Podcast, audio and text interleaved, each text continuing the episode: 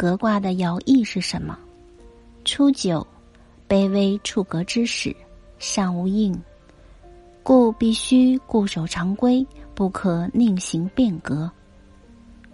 六二，柔顺中正，上应九五，正值转机之时，配合阳刚尊者大力推行变革，必有吉祥，不会有灾难。九三，处下卦之上。有格道出城之象，易于审慎稳进，但九三得正，刚抗造型，故急于求进，必生凶情；即使行动正当，也有危险。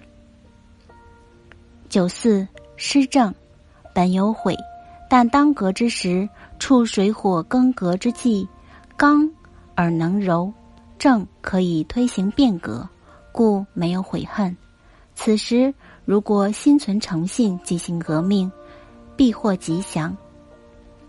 九五，本卦卦主中正居尊位，下应六二。当其推行变革之时，既显其德，又现其威。改革彻底，天下无不从信，这是毫无疑问的。上六，处革之中。君子协助君王变革已成，而小人则纷纷顺应，改变旧日倾向。